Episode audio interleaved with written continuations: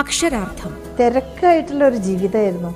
അതുകൊണ്ട് എനിക്ക് സങ്കല്പിക്കുവാൻ എന്തെങ്കിലും ഒരു ലോകം വേറൊരു ലോകം അത്യാവശ്യമായി തീർന്നു.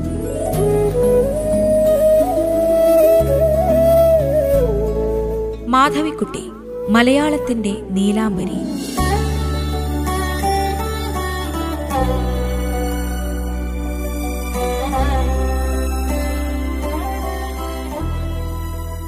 ഭാഗം നാൽപ്പത്തിയെട്ട്.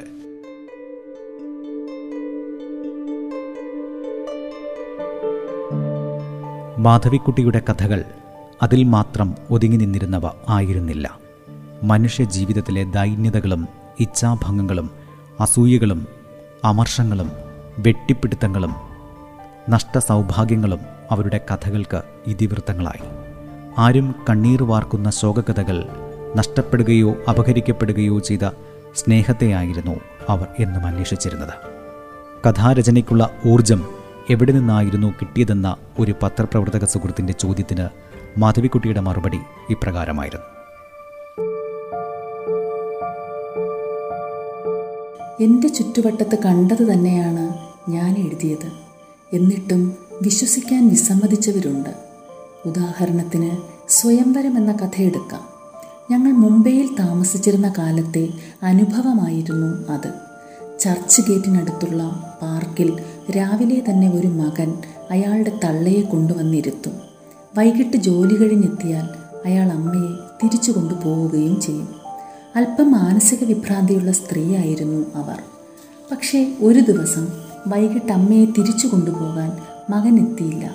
കുഴപ്പക്കാരായ ചില ചെറുപ്പക്കാർ കടലാസ് കൊണ്ട് കിരീടമുണ്ടാക്കി രാജകുമാരന്മാരായി ഭാവിച്ച് ആ സ്ത്രീയെ ഹാങ് റേപ്പ് ചെയ്തു കൊന്നു. മാനസിക വിഭ്രാന്തിയുള്ള ആ അമ്മയെ ഒരു രാജകുമാരിയായി തെറ്റിദ്ധരിപ്പിക്കുകയായിരുന്നു ചെറുപ്പക്കാർ. ഈയൊരു പ്രമേയം ഉൾക്കൊള്ളാൻ തക്ക അനുഭവ പരിസരം കേരളത്തിലെ ചില വിമർശകർക്കെങ്കിലും ഉണ്ടായിരുന്നില്ല. കഥാകാരിക്ക് നിരീക്ഷണ ശക്തി വേണം.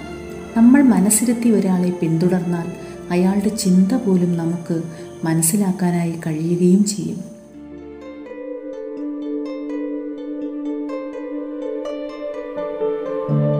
കേരളത്തിൽ മാധവിക്കുട്ടിക്ക് നേരിടേണ്ടി വന്നത് വിഡ്ഢിത്തം നിറഞ്ഞ ചോദ്യങ്ങളായിരുന്നുവെന്ന് അവർ തന്നെ സാക്ഷ്യപ്പെടുത്തുന്നുണ്ട്. അതിനു പറ്റിയ വിഡ്ഢിത്തം അവർ മറുപടിയായി പറയുകയും ചെയ്തു പോന്നു. പൊതുവിൽ ആരെയെങ്കിലും അംഗീകരിക്കുന്ന കാര്യത്തിൽ വൈമുഖ്യമുള്ളവരാണ് മലയാളികൾ. എന്നെ നോബൽ സമ്മാന കമ്മിറ്റി ഷോർട്ട് ലിസ്റ്റ് ചെയ്തെന്ന് പറയുന്നത് പോലും കളമാണെന്നാണ് ഇവിടുത്തെ മിക്കവരുടെയും വിശ്വാസം. അപ്പോൾ പിന്നെ ഞാൻ സ്വയം ഒരു കോമാളിയാകുന്നതാണ് നല്ലത്. ലോകമെമ്പാടുമുള്ള ഉന്നത ശീർഷരായ എഴുത്തുകാരിൽ നിന്ന് എനിക്ക് ആദരവ് ലഭിക്കുന്നുണ്ട്. ആ ഒരു ആദരവ് മലയാളികളിൽ നിന്ന് കിട്ടുമെന്ന് ആശിക്കുന്നതിൽ അർത്ഥമില്ലല്ലോ എന്ന് പറഞ്ഞുകൊണ്ട് മാധവിക്കുട്ടി പത്രപ്രവർത്തക സുഹൃത്തിന്റെ അടുത്തൊരു ചോദ്യത്തിനായി കാതോർത്തു. എഴുത്തുകാരി എന്ന നിലയിൽ നേരിടേണ്ടി വരുന്ന അനുഭവ യാഥാർത്ഥ്യങ്ങളെക്കുറിച്ച് പറയാമോ എന്നായിരുന്നു ചോദ്യം. ഈ ഒരു ചോദ്യം പ്രതീക്ഷിച്ചിരുന്നതുപോലെ തോന്നിയ മാധവിക്കുട്ടി വളരെ വിശദമായി തന്നെ അതിന് മറുപടി നൽകുകയും ചെയ്തു. ചില കാര്യങ്ങൾ ഞാൻ പറയാം. ഞാൻ നന്നായി ചരിത്രം ശ്രദ്ധിക്കുന്ന ഒരു എഴുത്തുകാരിയാണ്.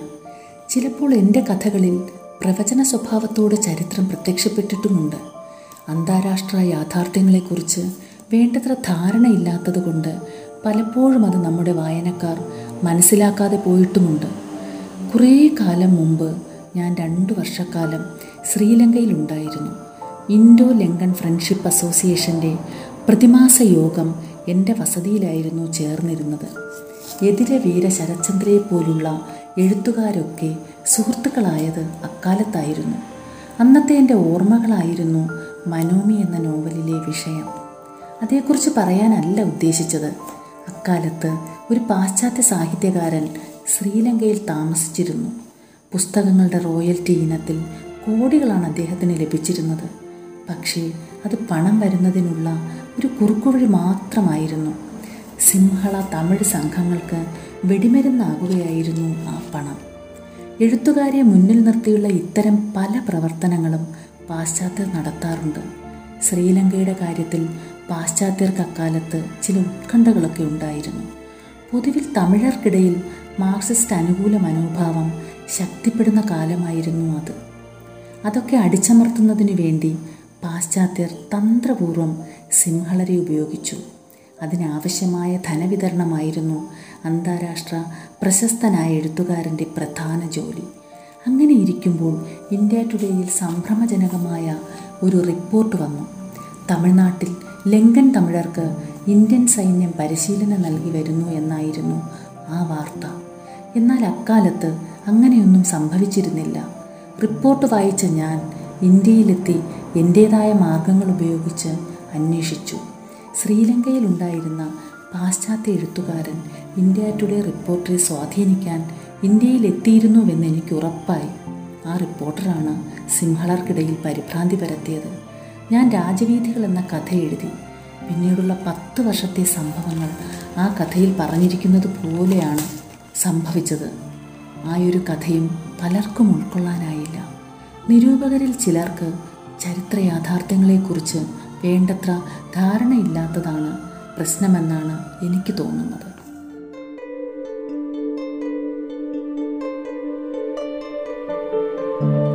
നമ്മുടെ പ്രധാനമന്ത്രിയായിരുന്ന രാജീവ് ഗാന്ധിയുടെ വധത്തിന് പിന്നിലുള്ള ഗൂഢാലോചനകളുടെ യഥാർത്ഥ കണ്ണി എൽ ടി ടിക്കും അപ്പുറമാണെന്നാണ് മാധവിക്കുട്ടി കരുതുന്നത്. എനിക്ക് എൽ ടി ടിക്കാരെ പരിചയമുണ്ട്. വെലുപ്പുള്ള പ്രഭാകരനോട് എനിക്ക് ബഹുമാനമുണ്ട്. ചതിയിൽപ്പെടുത്തി ആളുകളെ കൊല്ലുന്നത് അവരുടെ ശീലമല്ലായിരുന്നു. രാജീവ് വധത്തിന് പിന്നിലുള്ള കണ്ണികൾ ശ്രീലങ്കയ്ക്ക് പുറത്തും ഇന്ത്യയിലെ ഒരു രാഷ്ട്രീയ കക്ഷിക്കകത്തും പ്രബലമാണെന്ന് ഞാൻ ഉറച്ച് വിശ്വസിക്കുകയും ചെയ്യുന്നു എന്നാണ് മാധവിക്കുട്ടി അടിവരയിടുന്നത്. തുടർന്ന് അവർ പറഞ്ഞു.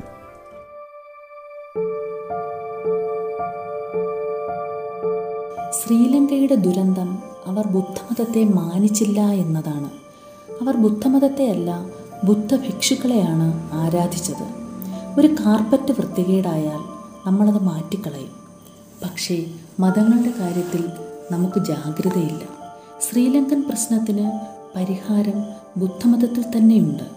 അഹിംസ ആചരിക്കുക എന്ന പ്രാചീനമായ പ്രതിവിധി. പക്ഷേ എന്തു ചെയ്യാനാണ്? നമ്മൾ അന്താരാഷ്ട്ര ഗൂഢാലോചനകളുടെ പരീക്ഷണ മൃഗങ്ങൾ മാത്രമാണല്ലോ.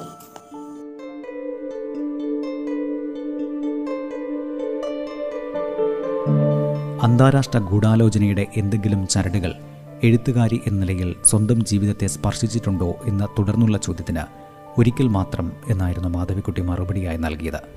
അത് അവർ വിശദീകരിച്ചുകൊണ്ട് ഇപ്രകാരം പറയുകയും ചെയ്തു.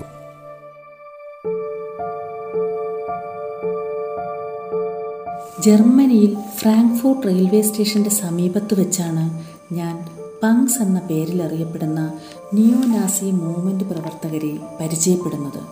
ആ പ്രദേശത്ത് ആരും തന്നെ പോകാൻ ധൈര്യപ്പെടാറില്ലായിരുന്നു.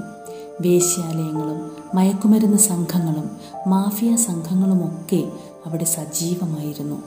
നിയോനാസി പ്രവർത്തകരിൽ ചിലർ ആദ്യം എന്നോടും ദേഷ്യപ്പെട്ടുവെങ്കിലും പിന്നീട് ഞാൻ എഴുത്തുകാരിയാണെന്നും ഇന്ത്യക്കാരിയാണെന്നും ഹിന്ദുവാണെന്നും മനസ്സിലായപ്പോൾ അവർ സംസാരിക്കാൻ തയ്യാറായി. അവരുടെ ചില കേന്ദ്രങ്ങൾ ഞാൻ സന്ദർശിക്കുകയും ചെയ്തു. നിയോനാസിസം പഠിക്കാൻ ആഗ്രഹിക്കുന്ന ഒരു എഴുത്തുകാരി എന്നാണ് ഞാൻ സ്വയം പരിചയപ്പെടുത്തിയത്. നിയോനാസി അനുഭവങ്ങളെക്കുറിച്ച് അക്കാലത്ത് മാതൃഭൂമിയിൽ രണ്ട് ലക്കങ്ങളിലായി ഞാൻ എഴുതുകയും ചെയ്തിരുന്നു.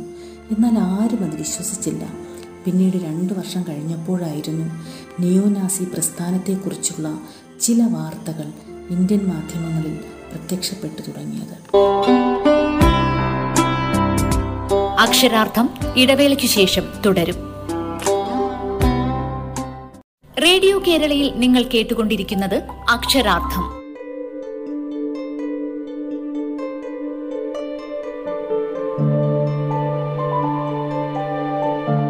പിന്നീടുള്ള പത്രപ്രവർത്തക സുഹൃത്തിന്റെ ചോദ്യം മാധവിക്കുട്ടിയുടെ മതം മാറ്റത്തെക്കുറിച്ചായിരുന്നു. എന്തുകൊണ്ട് പരിവർത്തനം എന്ന ചോദ്യത്തിന് തികച്ചും വ്യക്തിപരം എന്ന ഒറ്റ വാക്കിലുള്ള മറുപടിയാണ് അവരിൽ നിന്നുണ്ടായത്. തുടർന്ന് ദയവായി കൂടുതലൊന്നും ചോദിക്കരുതെന്ന ഒരപേക്ഷയും വന്നു. മലയാള ഭാഷയിൽ ഒരു വലിയ എഴുത്തുകാരനോ എഴുത്തുകാരിയോ മാധവിക്കുട്ടിക്ക് മുമ്പ് മതപരിവർത്തനം ചെയ്തിട്ടില്ല. അതല്ലായിരുന്നു വിദേശത്തെ സ്ഥിതി. അവിടെ മതപരിവർത്തനത്തിന് വിധേയരായ പ്രമുഖ എഴുത്തുകാർ ഏറെയുണ്ട്. അവിടെ എഴുത്തുകാർ ക്രിസ്തു മതത്തിലേക്ക് പരിവർത്തനം ചെയ്യുമ്പോൾ ഭൂരിപക്ഷ മതത്തിലേക്കാണ് പോകുന്നത്. ഇവിടെ ഹിന്ദുമതത്തിൽ നിന്ന് പരിവർത്തനം ചെയ്യുന്ന ആൾ ന്യൂനപക്ഷ സമുദായത്തിലേക്കാണ് പോകുന്നത്. അതുകൊണ്ട് തന്നെ മാധവിക്കുട്ടിയുടെയും ബാലചന്ദ്രൻ ചുള്ളിക്കാടിന്റെയും ഒക്കെ മതപരിവർത്തന യത്നങ്ങൾക്ക് സാംസ്കാരികവും ചരിത്രപരവുമായ പ്രാധാന്യമുണ്ടെന്ന് തോന്നുന്നു. അതുകൊണ്ട് തന്നെ ഈയൊരു ചോദ്യം ഞാൻ ഒന്നുകൂടി ആവർത്തിക്കുകയാണ്. അതിന് വഴങ്ങി മാധവിക്കുട്ടി ഇപ്രകാരം പറഞ്ഞു.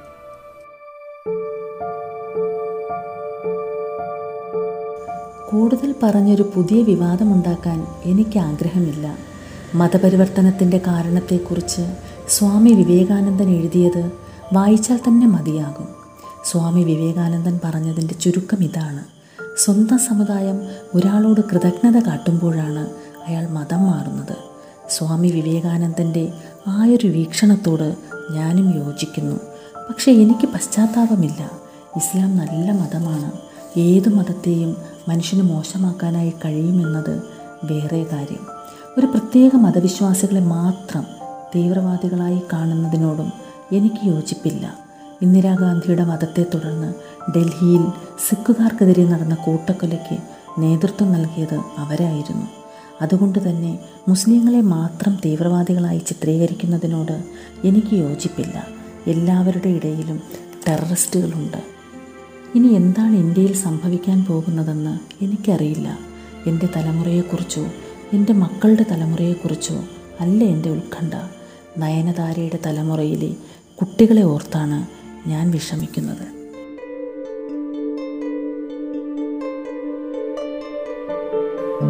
ജപ്പാനിൽ ഹാരിക്കൈൻസ് വന്ന് എല്ലാം തകർക്കും.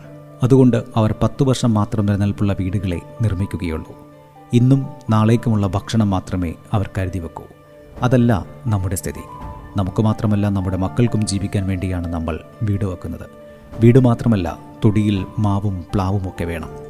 നമ്മുടെ ജീവിതക്രമം സ്ഥിരതയുള്ളതാണ്. ആ സ്ഥിരതയുള്ള നമ്മൾ അസ്ഥിരതയുള്ള ജനതയുടെ സാഹിത്യം അനുകരിക്കേണ്ട യാതൊരു ആവശ്യവുമില്ല എന്ന് ഉറപ്പിച്ചു പറഞ്ഞുകൊണ്ടാണ് പത്രപ്രവർത്തക സുഹൃത്തിന്റെ കൂടിക്കാഴ്ചയ്ക്ക് വിരാമമിടാനായി ശ്രമിച്ചത്. ഇത്രയും കൂടി പറഞ്ഞുകൊണ്ട് അവർ ആ കൂടിക്കാഴ്ച അവസാനിപ്പിക്കുകയും ചെയ്തു.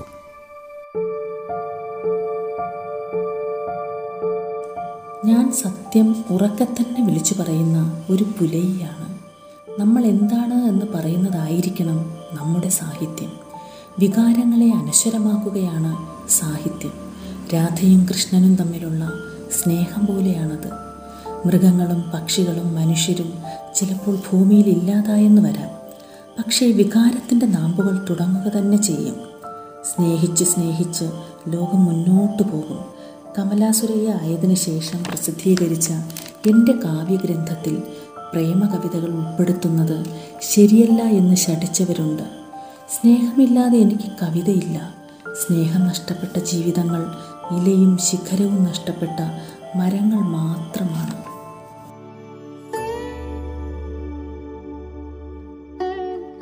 ഞാൻ അംഗീകരിച്ച ഒരു മതമേയുള്ളൂ സ്നേഹം.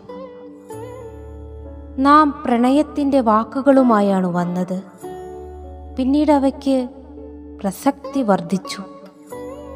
നമ്മുടെ ഉത്കണ്ഠകൾ ഞാൻ എന്റേതാക്കി താങ്കളുടെ ശ്വാസത്തിന്റെ താളം തയമ്പ് വീണ താങ്കളുടെ കാലിനിടയ്ക്കിടയ്ക്കുണ്ടാകാറുള്ള വേദന പിന്നെ ഒട്ടും അസ്വസ്ഥയാകാതെ താങ്കളുടെ മതവും.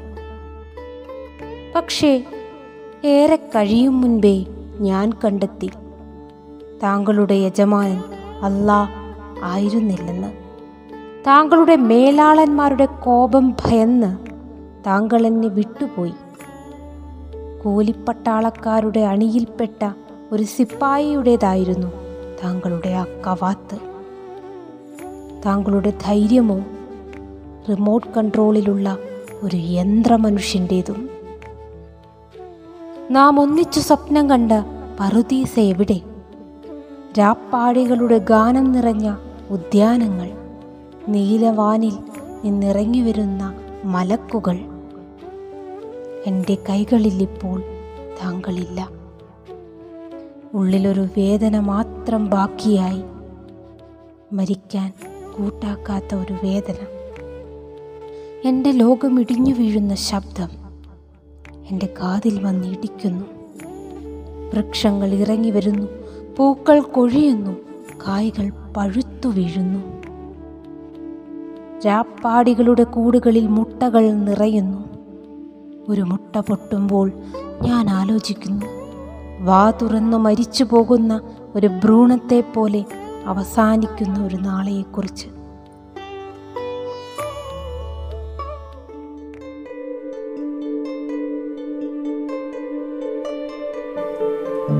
ആദ്യമായി കാണുമ്പോൾ അമ്മയെന്ന് വിളിച്ചെങ്കിലും അമ്മയാണെന്ന് എനിക്ക് തോന്നിയതേയില്ല. ഭൂമിയിലെ ഏറ്റവും സുന്ദരിയായ പ്രണയിനിയെ നോക്കി നിൽക്കെ ഇവളുടെ പ്രണയമറിയാൻ മാത്രം ആണായിരുന്നെങ്കിൽ എന്നാണ് എനിക്ക് തോന്നിയത്. വർഷങ്ങൾക്ക് ശേഷം വീണ്ടും കാണുന്നത് എറണാകുളത്തെ അമ്പാടി അപ്പാർട്ട്മെന്റിൽ വച്ചായിരുന്നു. മാധവിക്കുട്ടിയെ കാണാനിടയായ സാഹചര്യങ്ങൾ ഓർത്തെടുത്തുകൊണ്ട് പ്രശസ്ത എഴുത്തുകാരി സെറീന പറഞ്ഞു തുടങ്ങി. പിന്നീട് അപ്പോഴൊക്കെയോ ഇവിടെ പോയിട്ടുണ്ടെന്നും കൂട്ടിച്ചേർത്തുകൊണ്ട് സെറീന തുടർന്നു പറഞ്ഞു.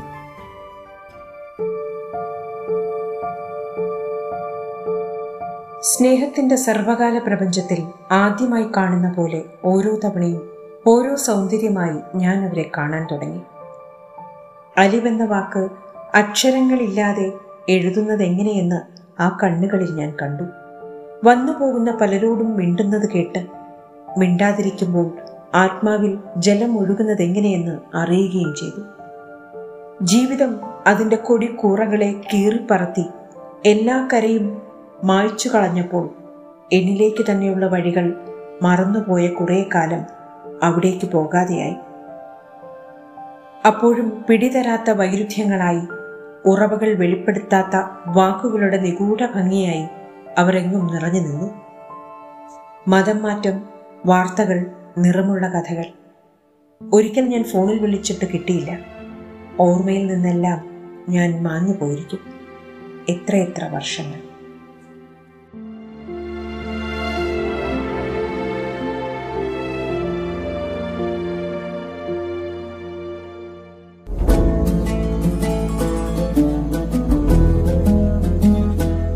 അക്ഷരാർത്ഥം. തിരക്കായിട്ടുള്ള ഒരു ജീവിതമായിരുന്നു.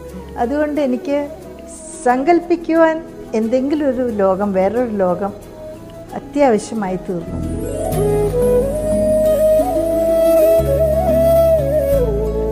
മാധവിക്കുട്ടി മലയാളത്തിന്റെ നീലാംബരി.